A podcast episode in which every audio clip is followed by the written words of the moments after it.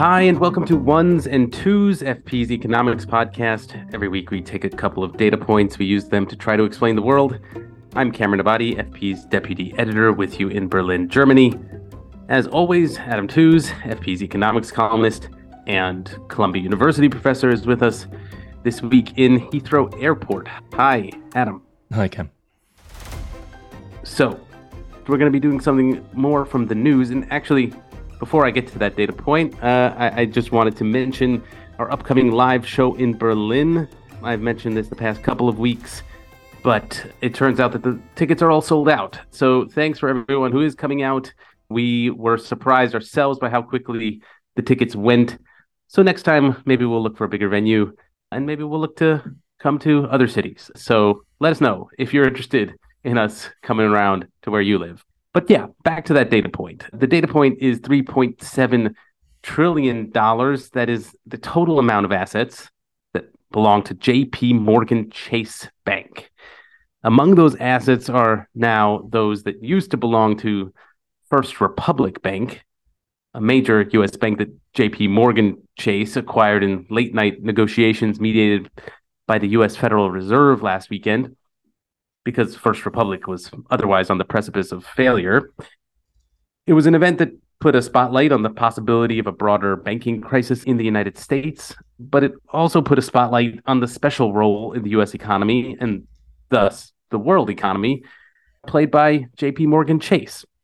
It's not the first time, after all, that Chase has stepped in to purchase a distressed bank, uh, most prominently in the great financial crisis of 2008 when it uh, bought Bear Stearns and Washington Mutual, also transactions that were mediated by the US government. So, yeah, we thought we would dig into the special role here played by JP Morgan Chase.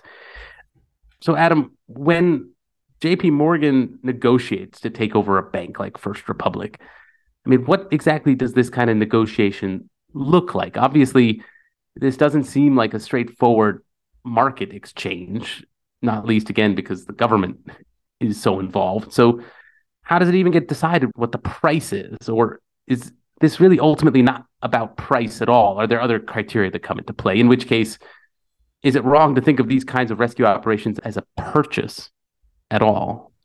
Well, uh, you're right in the sense that in the very first instance, the key thing to do is to get a deal done um, because the big worry about a substantial bank failure like this, and we shouldn't be under any illusions, these are big bank failures that we've been dealing with. So, Washington Mutual, Silicon Valley, First Republic is, I believe, the second largest bank failure in the history of the US. Um, these are huge um, um, breakdowns in financial confidence. Um, though, you know, these are relatively speaking regional banks. And so, containing the fallout from that is the is the key is the key issue. There are different ways of doing that. You you could attempt to kind of uh, what's called resolve this, essentially um, declare the bank bankrupt, shut it, and and um, hand the depositors over to the tender mercies of the FDIC, or you could broker a deal essentially.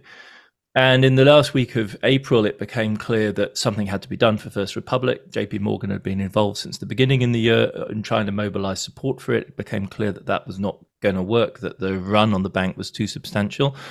And then, really, a, a process of negotiation goes on with the question being who's going to pay what for which bits? Is there anyone who's actually interested in buying any of it? And how much is ultimately going to end up on the balance sheet of the FDIC, which is funded by contributions, essentially insurance payments by the banks, which are ultimately, of course, levied on the depositors and the shareholders of the US banking system. So that is the state that we were in by the end of last uh, the, the last week of April, um, and uh, over the the last weekend of April, a, a, regular kind of bidding process, almost like an auction, emerged. So the FDIC set up a data room, and the FDIC invited uh, bids from I think a dozen banks altogether. In the end, there were only three major contenders, of which J.P. Morgan was by far and away the largest. PNC and Citizens were the other two that were in the running. Citizens, if you you may remember from Yale days, Cam, that's one of the sort of East Coast banks. Um, PNC mm. was backed by private equity.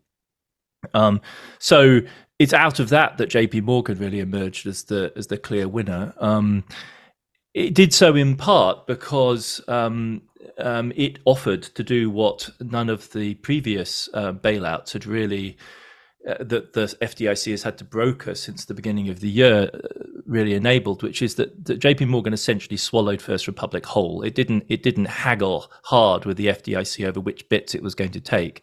It was willing to take the entire First Republic balance sheet uh, onto JP Morgan's books. The FDIC at this point is driven by that is at the moment when we've decided we're going to do a deal and sell First Republic to another bank, is under the terms of the 1992 law governing the FDIC mandated to secure the deal which is the least cost solution for the FDIC. So they have limited degree of discretion in discriminating between the back, the offers and JP Morgan, which mobilized a team of 800 people that were working around the clock that basically cancelled the weekend was in a position to make the offer that from the point of view of the FDIC was the most generous one and that's what, in the end, clinched the deal. They, they went through two rounds. So the FDIC declared the first set of offers inadequate, asked them to resubmit, which is why the deal wasn't finally clinched until the early hours of, of the of the morning on, on the Monday. Um, and the problem I, I here, cl- yeah. can I clarify this? At, at a moment, so in this moment of crisis, the the criteria really becomes what is best for the government institution that's involved here. What and is best so, for the FDIC, which is yeah. funded through contributions from the um, the banks ultimately. I see.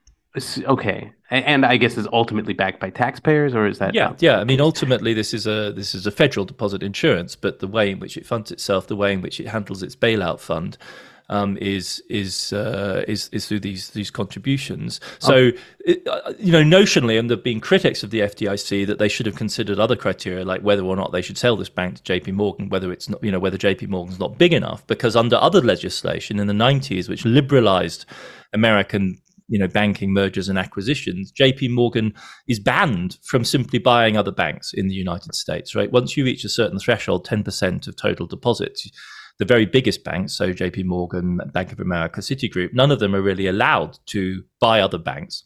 Um, to grow. Wells Fargo is also in this category. And so the, the way in which they can grow is by organic growth or by taking advantage of emergencies like this, in which case exemptions operate. And so at that point, the FDIC was able to give JP Morgan the nod to acquire and pick up this bank. And that's in a sense the kind of worry here, right? Which is that if JP Morgan is willing to make by far and away the most generous offer of the three final bidders, you've got to ask yourself why.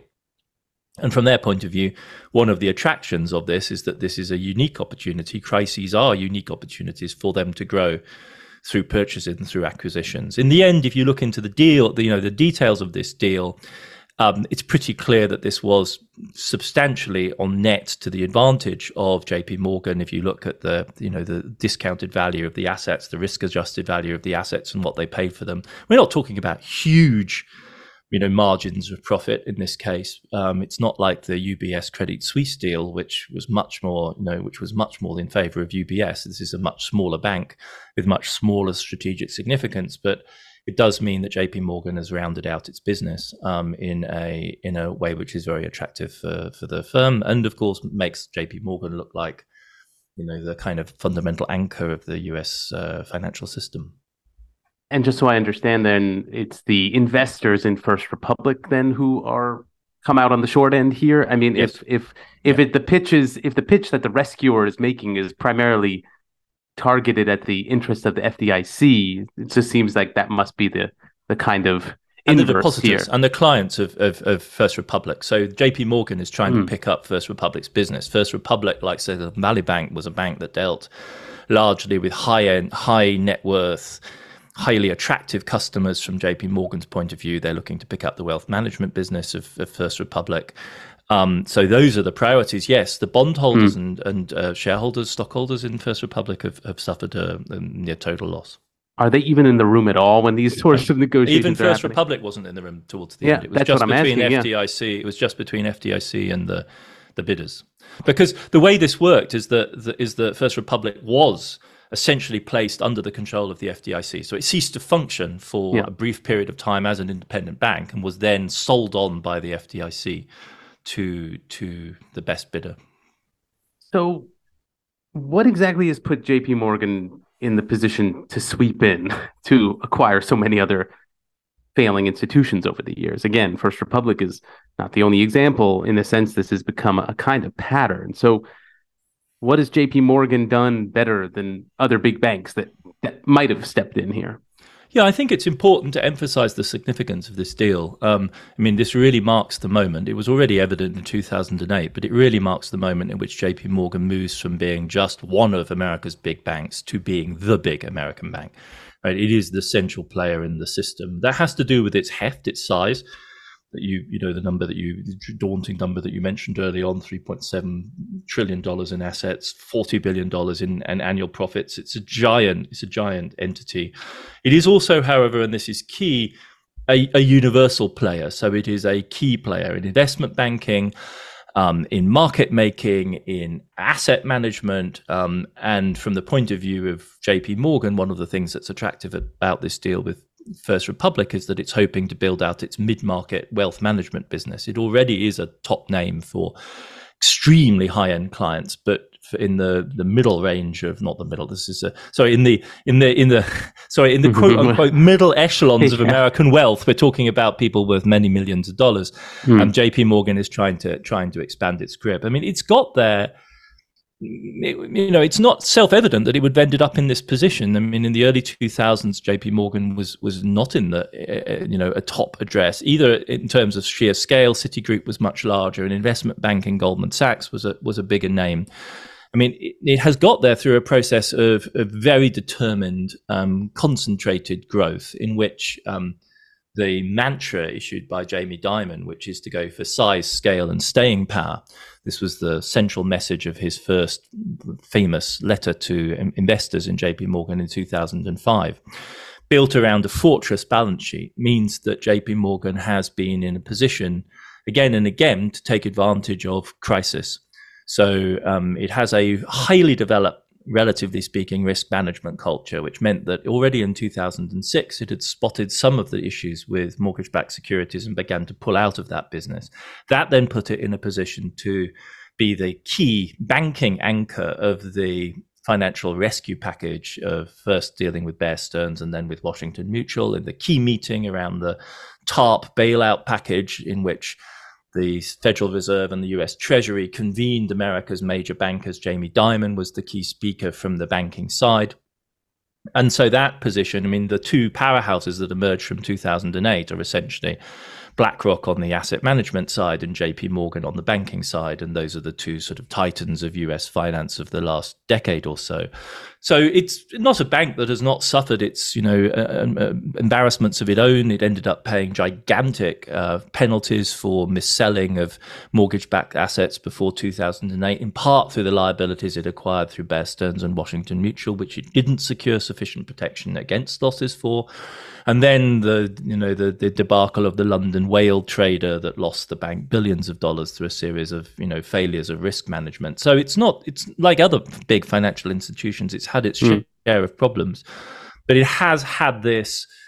Uh, this this this politics, this this internal politics of minimizing risk as far as possible, building scale, sustaining that scale, and then, if you like, to those who have will be given, because in the moments of crisis, it becomes the natural go-to stabilizing anchor of the system and jamie dimon is very proactive in taking that role now two times over both in 2008 and 2020 and so it builds on its strength in moments of crisis like that to expand its expand its grip. Um, and at this point, there's no question at all. I think that across virtually every sector of the business, it is the dominant financial player in the United States. And the, the you know to judge by most recent events, in the moment of crisis, the only obvious solution seems to be to further reinforce its position.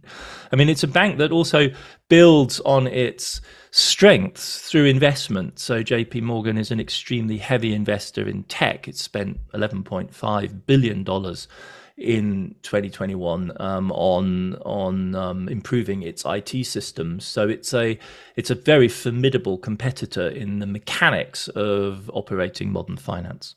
Okay, we'll take a break right here, but stick around and we'll be back to continue talking about JP Morgan Chase Bank.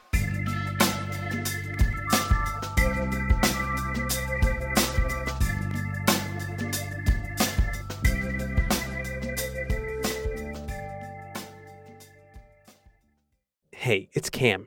We know that recent news headlines have been full of wild stories the rise of authoritarianism, the climate crisis, the list goes on and on. But what if instead of being on the brink of disaster, we're actually on the cusp of a better world? If I've got your attention, then I recommend What Could Go Right, the acclaimed news podcast offering a weekly dose of optimistic ideas. Each week on What Could Go Right, the Progress Network founders Zachary Karabell and executive director Emma Varvaloucas discuss the central issues of our era and make the case for progress over pessimism with expert guests like NPR anchor Steve Inskeep and prolific writer and historian Rebecca Solnit. Listen to What Could Go Right every Wednesday, wherever you get your podcasts. Have you ever wondered why we call French fries French fries? Or why something is the greatest thing since sliced bread? There are answers to those questions. Everything Everywhere Daily is a podcast for curious people who want to learn more about the world around them. Every day, you'll learn something new about things you never knew you didn't know. Subjects include history, science, geography, mathematics, and culture. If you're a curious person and want to learn more about the world you live in, just subscribe to Everything Everywhere Daily wherever you cast your pod. So, what is the right way to characterize the relationship between JP Morgan and the US government at this point? I mean, it seems like in some ways what we're describing is a kind of parastate actor of some kind, you know, an, an adjunct almost of the state when there's a financial crisis uh, and the government needs to step in. It just sort of naturally turns to JP Morgan Chase, and JP Morgan reciprocally uh, kind of understands that its role is to is to step in almost in, in, these situations. Uh, in some ways, it seems like they're working together to advance certain state goals, even. So, does that make it kind of broadly equivalent to the traditional role played by other institutions in other countries? I'm thinking here of Deutsche Bank in Germany, which has its own history of kind of cooperating uh, with the government on industrial goals. Uh, is that a kind of essentially a way to think about JP Morgan Chase these days? I think I think that seems broadly speaking correct. Except I'm not sure I would describe it as a parastate agency in the sense that that would imply too much priority for the state. Um, you know, I think I think there is a sort of symbiotic relationship between the U.S. government apparatus, the state structure, and and this key financial player in Wall Street. Um, it's, I think, an open secret that that J.P. Morgan has been dealing very closely with the U.S. Treasury, with the Fed, and uh, between Jamie Dimon and, and, President Biden. I think there's a direct line that uh, that's open on both ends. Uh, throughout the last months of crisis, it's it's it's quite clear that there's a that there's a there's a there's a powerful political connection there. Um, and it goes deeper than merely crisis management. Um, it goes to the the heart of the management of the most important financial market, which is the treasury market, where JP Morgan is far and away the most important uh, broker dealer in making the market for US treasuries. Um, and to this extent, it truly is a successor to the classic uh, European um, lead banks uh, that emerged from the 19th century. They're in fact increasingly rare. I mean, Deutsche Bank no longer plays that role hmm. um, in um, in Germany. You'd be hard pressed to identify a UK bank that played that role as well. Um, the most obvious analog is somewhere like France, where Paribas and the BNP and the and the, the French Treasury have an extraordinarily close connection all the way down down to the present. I mean, elsewhere you might have to go as far as well Hong Kong, where Standard Chartered and HSBC are symbiotic with the the Hong Kong Monetary Authority, and then and then obviously to China. I'm not. I don't think it's it's sensible to to draw excessively close comparisons, but certainly J.P. Morgan has slid into a role that makes it de facto that kind of player. And in a sense, that's you know that's not where it was 20 to 30 years ago, though though its position in the treasury market was already very important.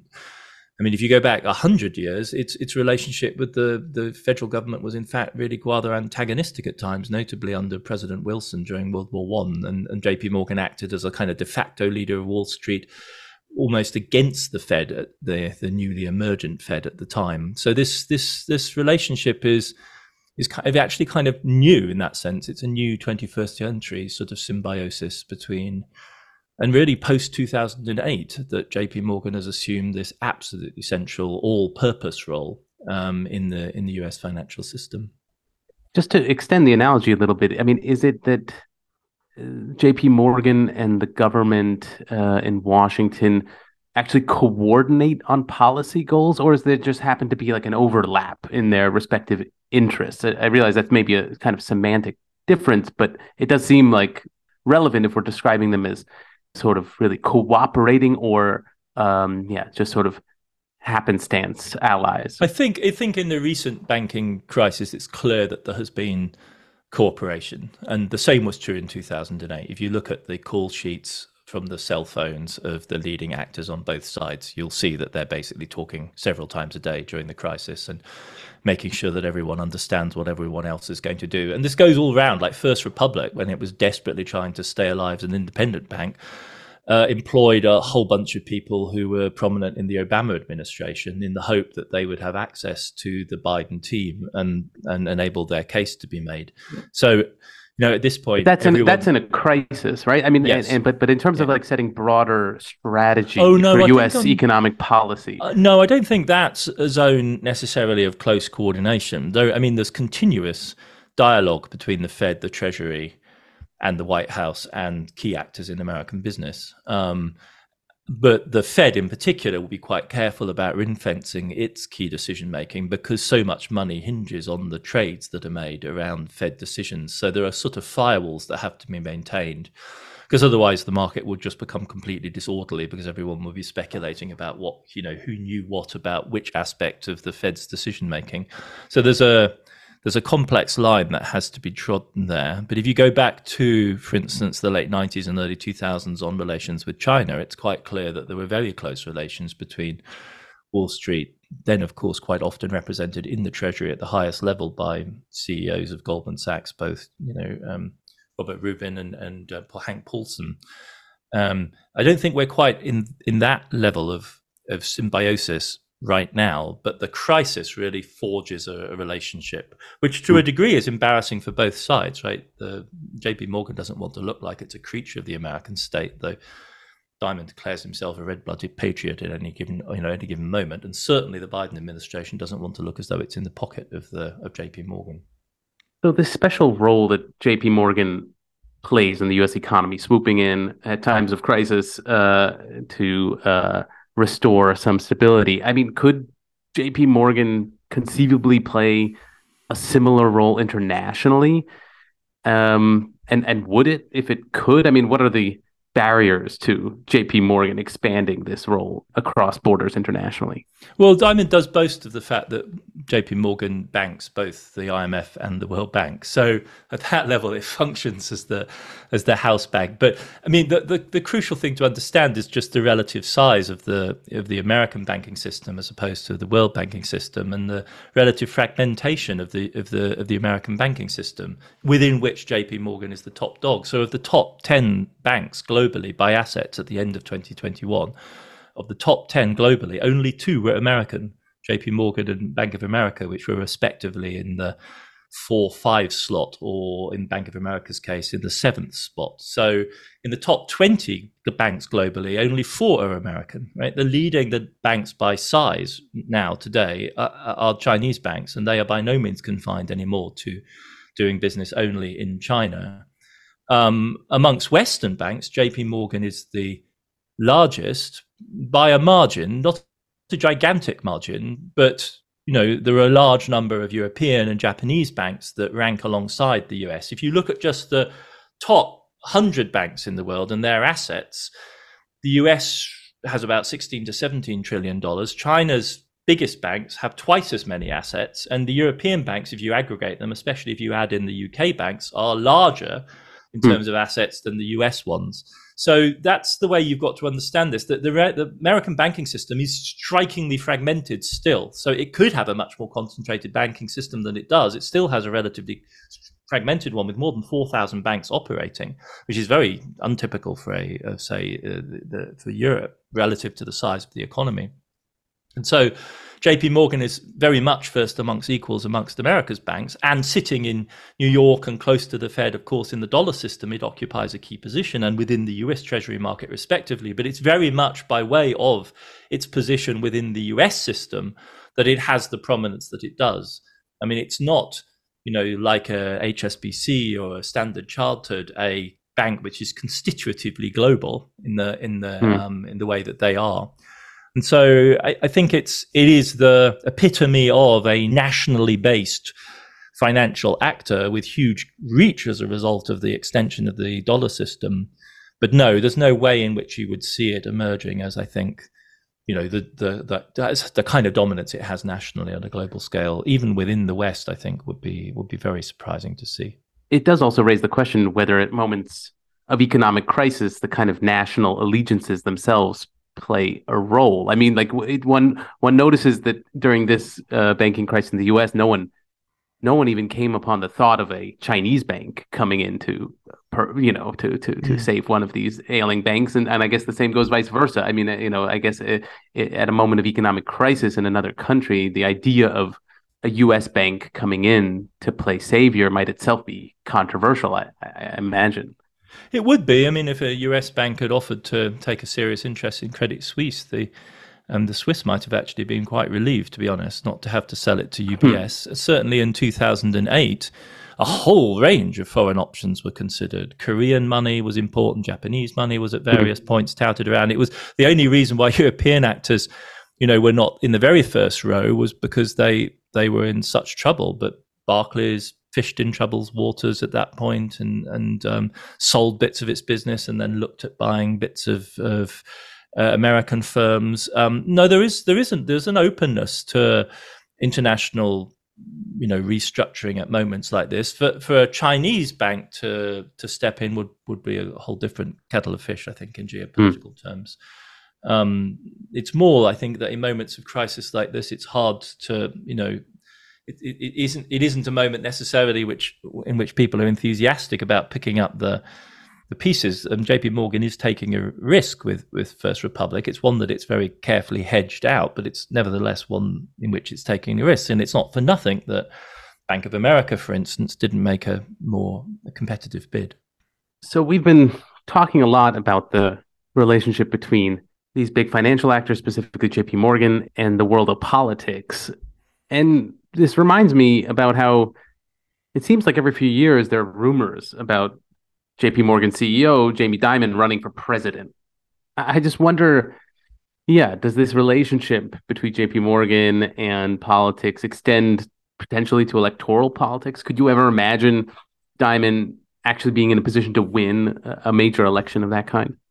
Yeah, I mean, apparently he took it very seriously in 2018 and engaged in some pretty robust sparring with Trump at the time, right? The two of them kind of snarking at each other and Dimon saying that you know he'd earned his own money and hadn't had it from his daddy like uh, like Trump had, and uh, Trump going on about whether or not Dimon had the smarts to to uh, to you know hold down the presidency as a job. I mean, it was pretty it was pretty extraordinary sort of New York kind of dogfight that was going on there. That there may indeed have been some polling that was done on the part of Dimon's team. I mean, he's, you know, he's certainly a man of means, and that's the kind of thing that he could he could um, he could indulge himself in. He's a, he's a man who's achieved everything there is to achieve in the American financial world. So so he must be looking around for new challenges, perhaps at that level. I mean, there's speculation that he's just going to go on and on and on at J.P. Morgan, despite his a variety of health scares. I, I think that the fundamental problem is for somebody like Dimon is that on the one hand, you know, the the Republican Party that on the face of it might be seen to be his natural home um, as a banker has become extremely hostile to a figure like like Dimon. I mean, that's just the space that that he can't really seriously contend in. And um, though at least at times I know he's been a registered Democrat, he he um, there's no way in his own terms that he, he could beat the liberal side of the Democratic Party. And so, um, I mean, this is di- the dilemma, I think, of sort of centrist business opinion in the United States is that it's become somewhat homeless in political terms.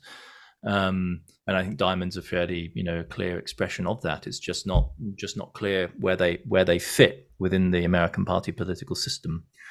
Um, so you know he indulges mm. himself in letters to investors in which he discusses a whole variety of things from you know education to infrastructure spending and so on but uh, it's very hard to see where he would fit in the american party political system currently i mean uh, yeah maybe more realistic that he would sort of be nominated as treasury secretary maybe maybe that's more conceivable uh, i don't know yeah. if there's examples of someone just getting plucked from the the top of the finance industry into oh, yeah. regularly all of them i mean you know for mm. a while for a while this was so common that tim geithner when he was made treasury secretary he was widely suspected of having been you know mm. a lifelong goldman sachs employee when in fact he'd done nothing other than be a civil servant all his life it just you know it had just become so much the norm that treasury secretaries came from from um, the banking world um, but again, I think in the current moment, that's most improbable. I think somebody like a Hank Paulson um, would be an embarrassment for the Biden administration, given the extraordinary pivot in economic policy mm. we've seen um, since 2021. Yeah, and in some ways, maybe that fight between Trump and Dimon itself was telling. I mean, there's sort of obviously Trump is a businessman of his own, but uh, a different kind of businessman. Maybe uh, uh, not exactly representing global finance. Well, this um, is the um, thing. I think that Trump, that Trump, you know, is a businessman, but we, we really need to differentiate. One of my favorite Jamie Dimon quotes is the line where he said that you know to run his business you needed a you needed a psychiatrist and a lawyer, and I think that goes to the heart of you know the complexities of running very large American corporates. The entire world of property development, casinos, private equity, that's an entire, you know, incredibly self indulgent realm of business where. You know, the owners can basically set their own terms, and the same goes for the you know the little baron who runs a chain of car dealerships or something like that. That if you are if you're a corporate statesperson, yeah, you need a lawyer and you need a shrink to to get through your day, and that's hmm. very much Dimon's world. I think. I mean, he's you know a fairly edgy speaker. He'll he'll make off the cuff remarks that that um, you know cause the PR people at JP Morgan considerable difficulty now and then. But um, but uh, exactly that kind of figure um, that doesn't really fit in a populist canon of the right, but is also fundamentally um, unpalatable for the Democratic Party left. I think mm. has a hard time now of finding a slot in the American political system. Got it. Yeah. I mean, as far as I can tell, Trump could also use uh, psychiatrists and lawyers, but, but for very different reasons. In different ways. Yeah, in different ways. In different ways. Um, but I do think we need to leave it there for now. Ones and Tooze is written and edited by me, Cameron Abadi, along with Adam Tooze. It is produced by Laura Rosbrow Telem and Rob Sachs. Our social media manager is Claudia Tatey. The executive editor of FP Podcasts is Dan Ephron. This show is made possible through the support of foreign policy readers. If you're interested not just in Adam Tooze, but news and analysis from around the world, consider subscribing. Ones and Tooze listeners even get a 15% discount. Just go to foreignpolicy.com slash subscribe and use the promo code TOOZE at checkout. That is T O O Z E. And listeners, as always, we love hearing your feedback. You can send us voice messages on the Ones and Tooze homepage on foreignpolicy.com, or you can email us podcasts at foreignpolicy.com or tweet us. That's at Ones and Tooze Pod. Thanks very much for listening, and we will see you back in your feed next week.